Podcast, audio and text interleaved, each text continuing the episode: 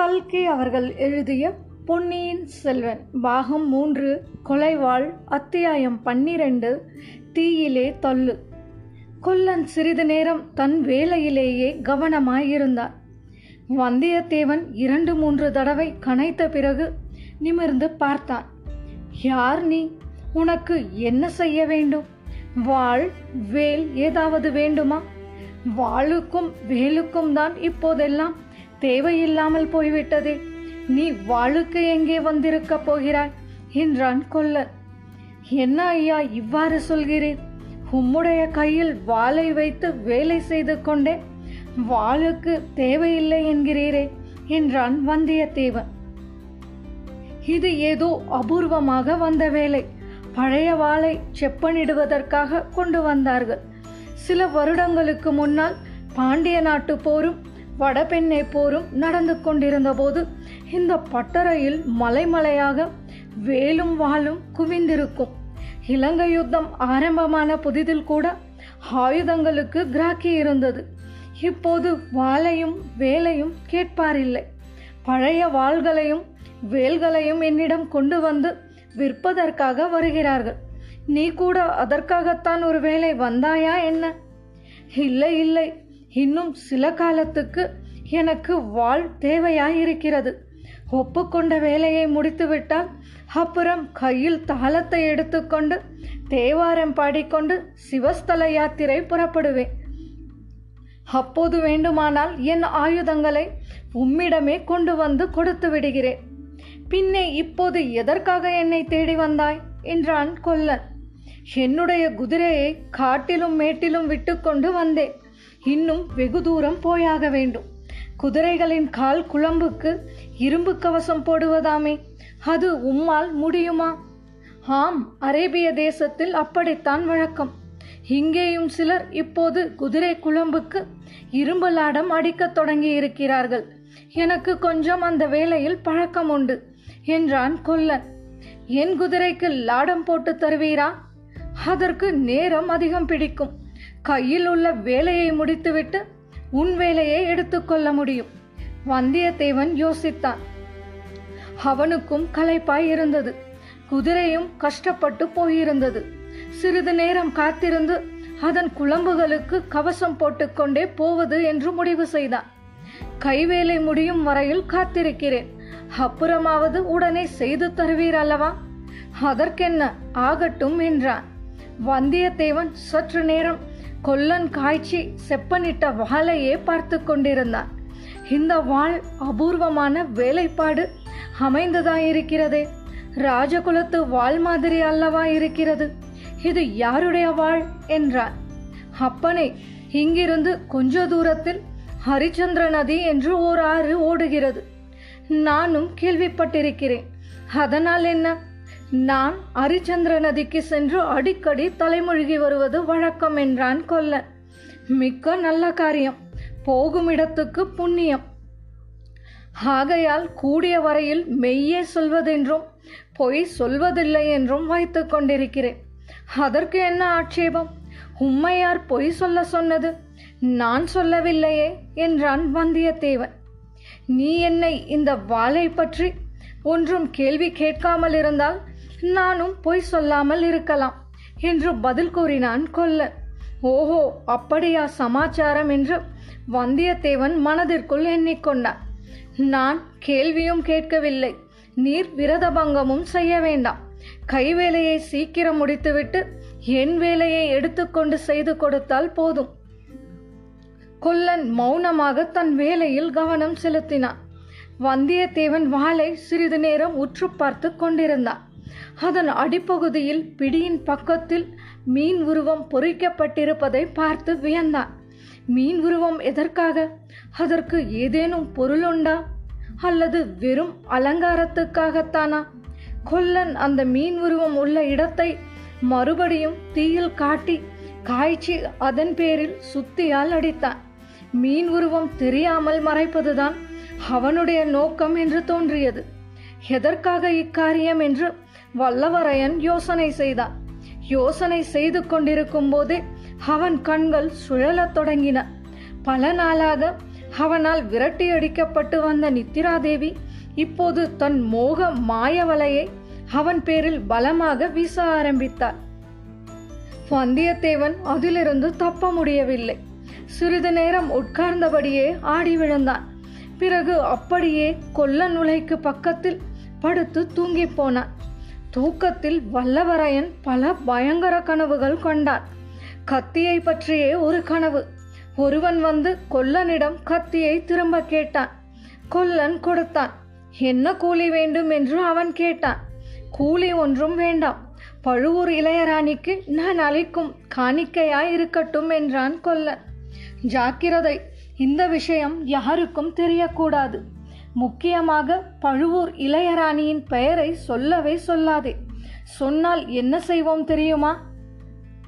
நான் எதற்காக ஐயா பழுவூர் ராணியின் பெயரை சொல்லப் போகிறேன்? ஒருவரிடமும் சொல்ல மாட்டேன். இதோ இங்கே யாரோ ஒரு வாலிபன் படுத்திருக்கிறானே. சப்தம் போட்டு பேசுகிறாயே. அவன் ஆழ்ந்த நித்திரையில் இருக்கிறான்.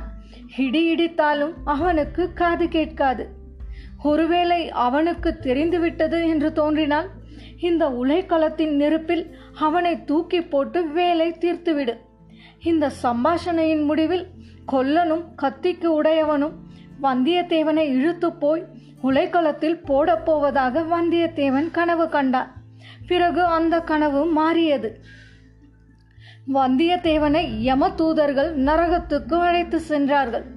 யம தர்மராஜன் பூலோகத்தில் வந்தியத்தேவனுடைய நடவடிக்கைகளை பற்றி விசாரித்தான்.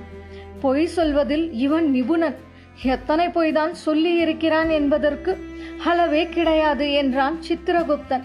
கையிலிருந்த ஓலையை பார்த்துவிட்டு இல்லை இல்லை எல்லாம் சக்கரவர்த்தி குடும்பத்தாரின் சேவையிலேதான் சொன்னேன். எடுத்த காரியத்தை செய்து முடிப்பதற்காக சில பொய்களை சொன்னேன். எதற்காக சொல்லி இருந்தாலும் பொய் பொய்தான். தள்ளுங்கள் இவனை நரகத்தின் பெரிய நெருப்பு குழியில் என்றான் யமன். உடனே நரகத்தின் உட்புறத்திலிருந்து நூறாயிரம் குரல்கள் பயங்கரமாக ஊளையிட்டன யமதூதர்கள் அவனை அழைத்து போனார்கள். பயங்கரமாக கொழுந்து விட்டெறிந்த பெருநெருப்பில் அவனை தள்ளுவதற்கு ஆயத்தம் செய்தார்கள். அந்த யமதூதர்கள் இருவரையும் பார்த்தால் முகங்கள் பழுவேட்டரையர்களின் முகங்களைப் போல் இருந்தன. அதை பற்றி அவன் திடுக்கிட்டு நிற்கையில் குந்தவை தேவி அங்கே வந்தாள். என்னுடைய கட்டளையை நிறைவேற்றுவதற்காகவே அவர் போய் சொன்னார். ஆகையால் அவருக்கு பதிலாக என்னை நெருப்பில் போடுங்கள் என்று கூறினார். இந்த சமயத்தில் நந்தினி தேவியும் அங்கு எப்படியோ வந்து சேர்ந்தாள். இரண்டு பேரையுமே சேர்த்து நெருப்பிலே போட்டுவிடுங்கள் என்றால் அந்த புண்ணியவதி. யமதூதர்கள் அவர்கள் இருவரையும் பிடித்து நெருப்பில் தள்ளப்போனார்கள் ஐயோ வேண்டாம் என்று வந்தியத்தேவன் அலறிக்கொண்டு திமிரினான். கண் விழித்து எழுந்து உட்கார்ந்தான் கண்டது கனவு என்ற எண்ணம் ஆறுதல் கொடுத்தது. ஆனால் எல்லாம் உண்மையாக நடந்தது போலவே தோன்றியபடியால் அவன் உடம்பு இன்னும் நடுங்கிக் கொண்டிருந்தது. சே சே இனிமேல் எக்காரணத்திற்காகவும் பொய் சொல்லக்கூடாது என்று தீர்மானித்து கொண்டான். ரொம்ப நேரம் தூங்கி போய்விட்டேனா என்று கொல்லனை பார்த்து கேட்டான். அப்படி ரொம்ப நேரம் ஆகிவிடவில்லை. இரண்டு ஜாமந்தான். அப்பனே நீ கும்பகர்ணன் வம்சத்தில் வந்தவனோ? பட்டப்பகலில் இப்படி தூங்குகிறாயே? இரவிலே எப்படி தூங்க மாட்டாய் என்றான் கொல்லன். கடவுளே இரண்டு ஜாம நேரமா தூங்கிவிட்டேன் குதிரை குழம்புக்கு கவசம் செய்தாகிவிட்டதா? இனிமேல் தான் செய்ய வேண்டும். ஆனால் உன்னை போன்ற தூங்கு மூஞ்சிக்கு அதனால் என்ன பயன்? நீ குதிரையையே பறிகொடுத்து விடுவாய். இன்னும் உன்னையே கூட பறிகொடுத்து விடுவாய். வந்தியத்தேவனுக்கு தூக்கி வாரி போட்டது. அவன் மனதில் ஒரு சந்தேகம் உதித்தது. எழுந்து ஓடிப்போய் வாசற் பக்கம் பார்த்தான். குதிரையை நிறுத்திய இடத்தில் அதை காணோம். ஐயோ குதிரை எங்கே என்று இரைச்சல் போட்டுக்கொண்டே உடைவாளின் பிடியில் கை வைத்தான். பயப்படாதே உன் குதிரை பத்திரமாய் இருக்கிறது. கொல்லைப்புறத்தில் போய் பார் என்றான். வந்தியத்தேவன் கொல்லைப்புறம் சென்று பார்த்தான். அங்கே மூன்று பக்கம் அடைக்கப்பட்ட கீத்து கொட்டகையில் அவனுடைய குதிரை நின்று கொண்டிருந்தது. கொல்லன் உலைக்களம் ஊதிய சிறு பிள்ளை அதன் வாயில் புல் கொடுத்து கொண்டிருந்தான். வந்தியத்தேவனை பார்த்ததும் குதிரை உடலை சிலிர்த்து கொண்டு கனைத்தது. ஐயா இங்கே வந்து கொஞ்சம் உங்கள் குதிரையை பார்த்து கொள்ளுங்கள். இதன் குழம்புகளுக்கு அளவு எடுக்க வேண்டும் என்றான் பையன். வந்தியத்தேவன் குதிரை அருகில் சென்று அதை தடவி கொடுத்து கொண்டு நின்றான். பையன் குதிரையின் குழம்புக்கு அளவு எடுத்தான். இதை யார் இங்கே கொண்டு வந்து கட்டினார்கள்? என்று வந்தியத்தேவன் கேட்டான். நான் தான் கட்டினேன் என்றான். எதற்காக? அப்பா கட்டச் சொன்னார். அது எதற்காக? இந்த ஊர் வழியாக சற்று முன்னால் பெரிய பழுவேட்டரையரும் அவர் பரிவாரங்களும் போனார்கள். குதிரையை வாசலில் பார்த்திருந்தால் கட்டாயம் கொண்டு போயிருப்பார்கள். வந்தியத்தேவனுக்கு பழைய ஞாபகம் திருநாராயணபுரத்து ஞாபகம் வந்தது. தான் செய்த தவறை எண்ணி வெட்கம் அடைந்தான் கொல்லனிடமும் அவன் மகனிடமும் மனதிற்குள் நன்றி உணர்ச்சி கொண்டார் குதிரையின் குழம்புக்கு அளவு எடுத்துக்கொண்டதும் இருவரும் உலைக்களத்துக்குள் வந்தார்கள். கொல்லன் இரும்பு துண்டை எடுத்து குழம்பை போல வளைத்து வேலை செய்ய தொடங்கினான். என் குதிரையை காப்பாற்றிக் கொடுத்தீரே அதற்கு மிக்க வந்தனம் என்றான் வல்லவரையன் என்னை தேடி வருகிறவர்களுடைய உடைமையை நான் காப்பாற்றிக் கொடுக்க வேண்டும் அல்லவா அது என் கடமை என்றான் கொல்லன். பழுவேட்டரையர் பரிவாரம் இந்த பக்கம் போய் எத்தனை நேரம் இருக்கும்? இரண்டு நாழிகைக்கு மேலே இருக்கும். அவ்வளவு ஆர்ப்பாட்டத்துக்கும் நீ தூங்கிக் கொண்டிருந்தாயே. அதை நினைத்தால்தான் எனக்கு வியப்பாக இருக்கிறது. நான் தான் தூங்கி போய்விட்டேன். இத்தனை நேரம் நீர் வீணாக்கி விட்டீரே. அவர்கள் போன பிற்பாடாவது வேலையை உடனே ஆரம்பித்திருக்கலாமே.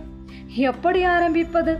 அவர்கள் கொண்டு வந்த செய்தியை கேட்ட பிறகு யாருக்கு வேலை செய்ய மனம் வரும்? உனக்காக மனதை திடப்படுத்திக் கொண்டு இதை நான் செய்கிறேன். எங்கிருந்து நீ வருகிறாய்? என்றான் கொல்லன்.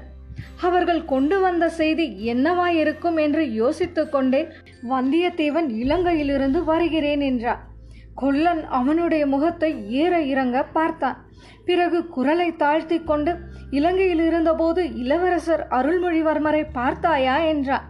உண்மையே சொல்லுவதென்று சற்று முன் சங்கல்பம் செய்து கொண்டிருந்த வந்தியத்தேவன் பார்த்தேன் என்றார் கடைசியாக அவரை நீ எப்போது பார்த்தாய்? இன்று காலையில் பார்த்தேன். கொல்லன் வந்தியத்தேவனை கோபமாய் நோக்கினான். விளையாடுகிறாயா தம்பி? இல்லை ஐயா உண்மையைத்தான் சொன்னேன். இளவரசர் இப்போது எங்கே இருக்கிறார் என்று கூட சொல்வாய் போல் இருக்கிறதே ஓ கேட்டால் சொல்வேன் என்றான் வந்தியத்தேவன். இளவரசர் எங்கே இருக்கிறார்? சொல் பார்க்கலாம். நாகைப்பட்டினம் சூடாமணி விகாரத்தில் இருக்கிறார். அப்பனே நானும் எத்தனையோ பொய்யர்களை பார்த்திருக்கிறேன். உன்னை போல் கட்டுக்கதை புனைந்துரைக்க கூடியவர்களை பார்த்ததே இல்லை. வந்தியத்தேவன் தன் மனதிற்குள் சிரித்து கொண்டான். புனைந்து கூறும் பொய்யை நம்புவதற்கு எல்லோரும் ஆயத்தமாய் இருக்கிறார்கள். உண்மையை சொன்னால் நம்ப மறுக்கிறார்கள். இது நமது ஜாதக விசேஷம் போலும். தம்பி நீ இலங்கையிலிருந்து எப்போது புறப்பட்டாய்? நான்கு நாட்களுக்கு முன்னால் என்றான் வந்தியத்தேவன். அதனாலே தான் உனக்கு செய்தி தெரியவில்லை.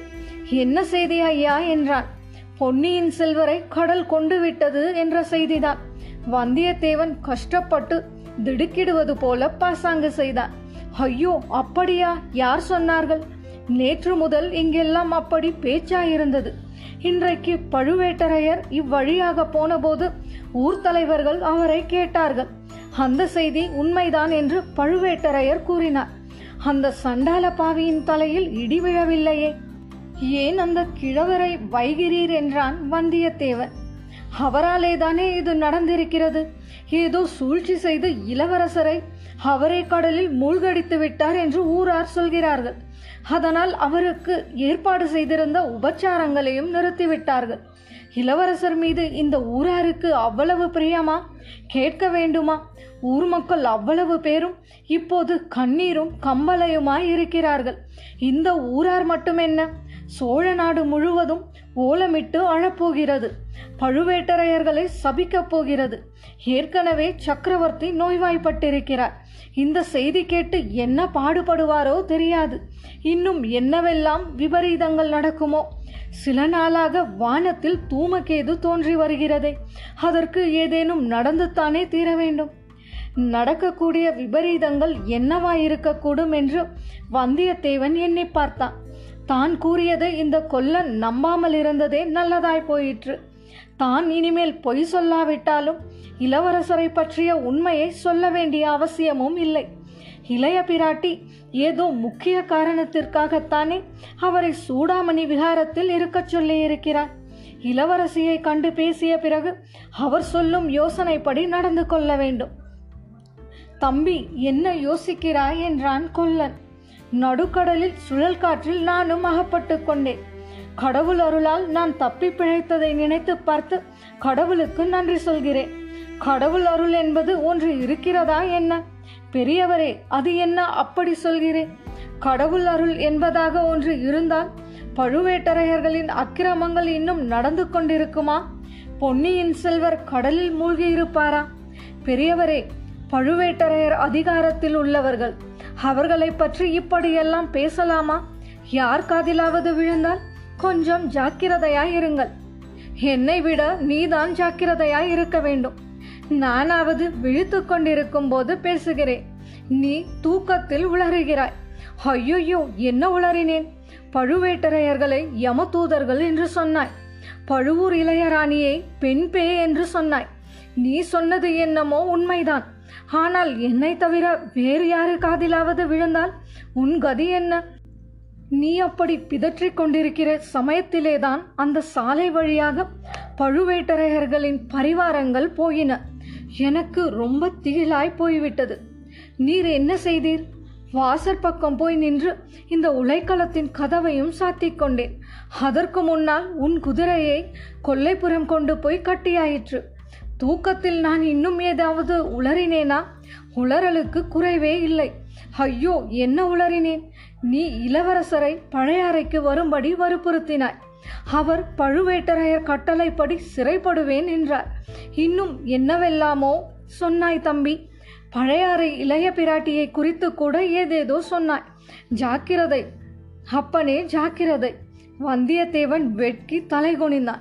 இளைய பிராட்டியை குறித்து அனுசிதமாக ஏதாவது பேசிவிட்டோமா? என்று பீதி அடைந்தான் இனிமேல் தூங்குவதாயிருந்தால் மனித சஞ்சாரம் இல்லாத காட்டிலோ பாலைவனத்திலோ மலை குகையிலோ தூங்க வேண்டும்.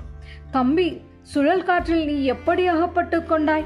எப்படி தப்பி பிழைத்தாய்? நான் ஏறி வந்த கப்பல் இடி விழுந்து கடலில் முழுகிவிட்டது. முறிந்த பாய்மரத்தை பிடித்துக்கொண்டு வெகு நேரம் மிதந்தேன். பிறகு ஓடக்கார பெண் ஒருத்தியின் உதவியால் தப்பி கரையேறினேன். இளவரசரும் ஒருவேளை அவ்விதம் தப்பி பிழைத்திருக்கலாம் அல்லவா? என்றான் கொல்லன் கடவுள் சித்தமாயிருந்தால் தப்பி பிழைத்திருக்கலாம். நேற்று இரவு நீ எங்கே தங்கினாய்? கோடிக்கரையிலேதான். கடற்கரையோரத்தில் பழுவேட்டரையர் பரிவாரங்கள் ஒரே கூட்டமாயிருந்தன. ஆகையால் குழகர் கோவிலில் சிறிது நேரம் படுத்து தூங்கினேன். பொழுது விடுவதற்குள் புறப்பட்டு விட்டேன். அதனால்தான் உனக்கு இளவரசர் பற்றிய செய்தி தெரியவில்லை போலிருக்கிறது. நீர் தெரியப்படுத்தியதற்காக வந்தனம். ஐயா நான் பழையாறைக்கு கூடிய சீக்கிரம் போக வேண்டும். பழுவேட்டரையரின் பரிவாரத்திடம் சிக்காமல் போக வேண்டும். எந்த வழியாக போவது நல்லது? பழுவேட்டரையர் தஞ்சாவூர் ராஜபாட்டியில் போகிறார். நீ முல்லையாற்றங்கரையோடு போனால் பழையாறையை அடையலாம். நீங்கள் கொஞ்சம் சீக்கிரமாகவே குதிரை குழம்புக்கு கவசம் அடித்து கொடுத்தால் நல்லது என்றார். இதோ என்றான் கொல்லன் வளைத்து காய்ச்சி இருந்த இரும்பை சுத்தியினால் அடிக்கத் தொடங்கினான் இது பெரிய பழுவேட்டரையருக்கு இது சின்ன பழுவேட்டரையருக்கு இந்த அடி சம்புவரையருக்கு இது மழவரையருக்கு என்று சொல்லிக்கொண்டே அடித்தான். இதிலிருந்து அந்த சிற்றரசர்கள் பேரில் நாட்டு மக்கள் எவ்வளவு கோபம் கொண்டிருக்கிறார்கள் என்பதை ஒருவாறு வந்தியத்தேவன் தெரிந்து கொண்டான். குதிரை குழம்புக்கு லாடம் அடித்து முடிந்தது. செய்து கொடுத்த வேலைக்காக கொல்லனுக்கு காசு தர வந்தியத்தேவன் எத்தனித்தான் கொல்லன் அதை பெற்றுக்கொள்வதற்கு மறுத்துவிட்டான். நீ நல்ல பிள்ளை என்பதற்காக செய்து கொடுத்தேன். காசுக்காக செய்து தரவில்லை என்றான். வந்தியத்தேவன் மறுபடியும் கொல்லனுக்கு நன்றி கூறிவிட்டு விடை பெற்றுக்கொண்டு புறப்பட்டான். புறப்படும் சமயத்தில் கொல்லன் தம்பி பழையாறைக்கு நீ எதற்காக போகிறாய்? என்று கேட்டான். ஐயா நீங்கள் என்னை அதை பற்றி ஒன்றும் கேட்காமல் இருந்தால் நான் பொய் சொல்ல வேண்டிய அவசியம் ஏற்படாது என்றான் வல்லவரையன். கொல்லன் சிரித்துவிட்டு அப்பனே நீ துரிதமாக கெட்டிக்காரனாகி வருகிறாய். தூங்குகிற போதும் இவ்வளவு ஜாக்கிரதையாய் இரு என்று சொல்லி விடை கொடுத்து அனுப்பினான். வந்தியத்தேவன் மறுபடியும் பிரயாணம் தொடங்கிய போது சூரியன் அஸ்தமிக்கும் நேரமாகிவிட்டது. சிறிது நேரத்துக்கெல்லாம் அந்தி மயங்கி இருள் சூழ்ந்து வந்தது. இதற்குள் முல்லை ஆற்றங்கரையை வல்லவரையன் பிடித்துவிட்டார் அதற்கு மேல் ஆற்றங்கரையோடு போக வேண்டியதுதான். வழி விசாரிக்க வேண்டிய அவசியம் கூட கிடையாது. முன்னிருட்டு வேலைதான். ஆனால் வானத்தில் ஆயிரம் கோடி நட்சத்திரங்கள் ஒளிச்சுடர்களாக விளங்கின. முல்லை நதியின் கரைகளில் மரங்கள் அதிகமில்லை. சிறிய சிறிய புதர்கள் தான் இருந்தன. ஆகையால் வழி கண்டுபிடித்து போவதற்கு வேண்டிய வெளிச்சம் விண்மீன்கள் தந்தன. வானத்தில் ஜொலித்த நட்சத்திரங்களோடு போட்டியிடுவது போல ஆயிரக்கணக்கான மின்மினி பூச்சிகள் நதிக்கரை புதர்களை சுற்றி வட்டமிட்டு விளையாடிக் கொண்டிருந்தன. வந்தியத்தேவனுடைய உள்ளத்தில் உற்சாகம் ததும்பியது. அதற்கு பல காரணங்கள் இருந்தன. நாடெல்லாம் இளவரசரை பற்றிய கவலையில் ஆழ்ந்திருக்கும் போது அவனுக்கு மட்டும் அவர் பத்திரமாய் இருக்கிறார் என்ற செய்தி தெரிந்திருந்தது. இளவரசரிடம் சோழ நாட்டு மக்கள் எவ்வளவு பிரியம் வைத்திருக்கிறார்கள் என்பதை ஓரளவு தெரிந்து கொள்ள முடிந்தது. மந்திரவாதி ரவிதாசனை அவன் மறுபடியும் ஏமாற்ற முடிந்ததை நினைக்க குதூகலமாய் இருந்தது. இதையெல்லாம் விட குந்தவை தேவியை சீக்கிரத்தில் பார்க்கப் போகிறோம் என்ற எண்ணம் அவனுக்கு எல்லை இல்லாத மனக்கிளர்ச்சியை அளித்தது. வெறுமனையா பார்க்கப் போகிறான்? இளைய பிராட்டி கூறிய காரியத்தை செய்து முடித்துவிட்டு பார்க்கப் போகிறார். அந்த காரியத்துக்கு ஏற்பட்ட தடங்களை எல்லாம் நினைத்து அவற்றையெல்லாம் தான் எதிர்த்து வெற்றி கொண்டதையும் எண்ணி அவன் பெருமிதம் அடைந்தான். நாளை மாலை இந்த நேரத்துக்குள் இளைய பிராட்டியை சந்தித்து விடுவோம். என்பதில் சந்தேகமில்லை. ஆஹா அந்த சந்திப்பை குறித்து எண்ணும் போதே அவனுக்கு மெய்சிலிருந்தது நட்சத்திர சுடர்களால் விளங்கிய வானமும் மின்மினி பறந்த பூமியும் சலசலவென்ற சப்தத்துடன் ஓடிய முல்லையாற்று வெள்ளமும் மந்தம் மந்தமாக வந்த குளிர் பூங்காற்றும் வந்தியத்தேவனை பரவசமடைய செய்தன. வானமும் பூமியும் ஒரே ஆனந்தமயமாக அவனுக்கு அச்சமயம் தோன்றின. பழைய காதல் பாட்டு ஒன்று அவனுக்கு நினைவு வந்தது.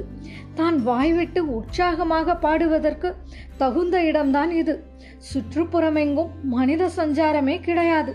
ஏன் பட்சிகள் கூட கூடுகளிலே சென்று அடங்கிவிட்டன. அவன் பாடுவதற்கு தடை என்ன இருக்கிறது? இதோ அவன் பாடிய பாட்டு. யாரை மனதில் நினைத்து கொண்டு பாடினான் என்று சொல்ல வேண்டியதில்லை அல்லவா? வானச் சுடர்கள் எல்லாம் மானே உந்தனை கண்டு மேனி சிலிர்க்குதடி அங்கே மெய் மறந்து நிற்குதடி. தேனோ உந்தன் குரல்தான் தென்றலோ. உன் வாய்மொழிகள் மீனொத்த விழிமலர்கள். கண்டால் வெறிமயக்கம் தருவதேனோ? வந்தியத்தேவன் இப்படி பாடி முடித்தானோ இல்லையோ? அவனுடன் போட்டி போடுவது போல தூரத்தில் நரிகள் ஊளையிடத் தொடங்கின. அதே சமயத்தில் மனித குரலில் கலகலவென்று சிரிக்கும் சத்தம் கேட்டது. வந்தியத்தேவன் சிறிது மிரண்டு சுற்றுமுற்றும் பார்த்தான். அவனுடைய கை உடைவாளில் சென்றது. புன்னை மரம் ஒன்றின் கரிய நிழலிலிருந்து ஓர் உருவம் வெளிப்பட்டது. தம்பி உன் பாட்டு பிரமாதம். நரிகளின் போட்டி கானம் அதைவிட பிரமாதம் என்று கூறிவிட்டு தேவராளன் மீண்டும் சிரித்தான். இத்துடன் அத்தியாயம் பன்னிரண்டு தீயிலே தள்ளு நிறைவடைந்தது. நேர்களை உங்கள் மேலான கருத்துக்களை வாய்ஸ் மெசேஜாகவோ மின்னஞ்சல் ஊடாகவோ தெரியப்படுத்தவும். மின்னஞ்சல் முகவரி Umachari two thousand fifteen at Gmail dot com இணைந்திருங்கள் நேர்களை பொன்னியின் செல்வனோடு. நன்றி.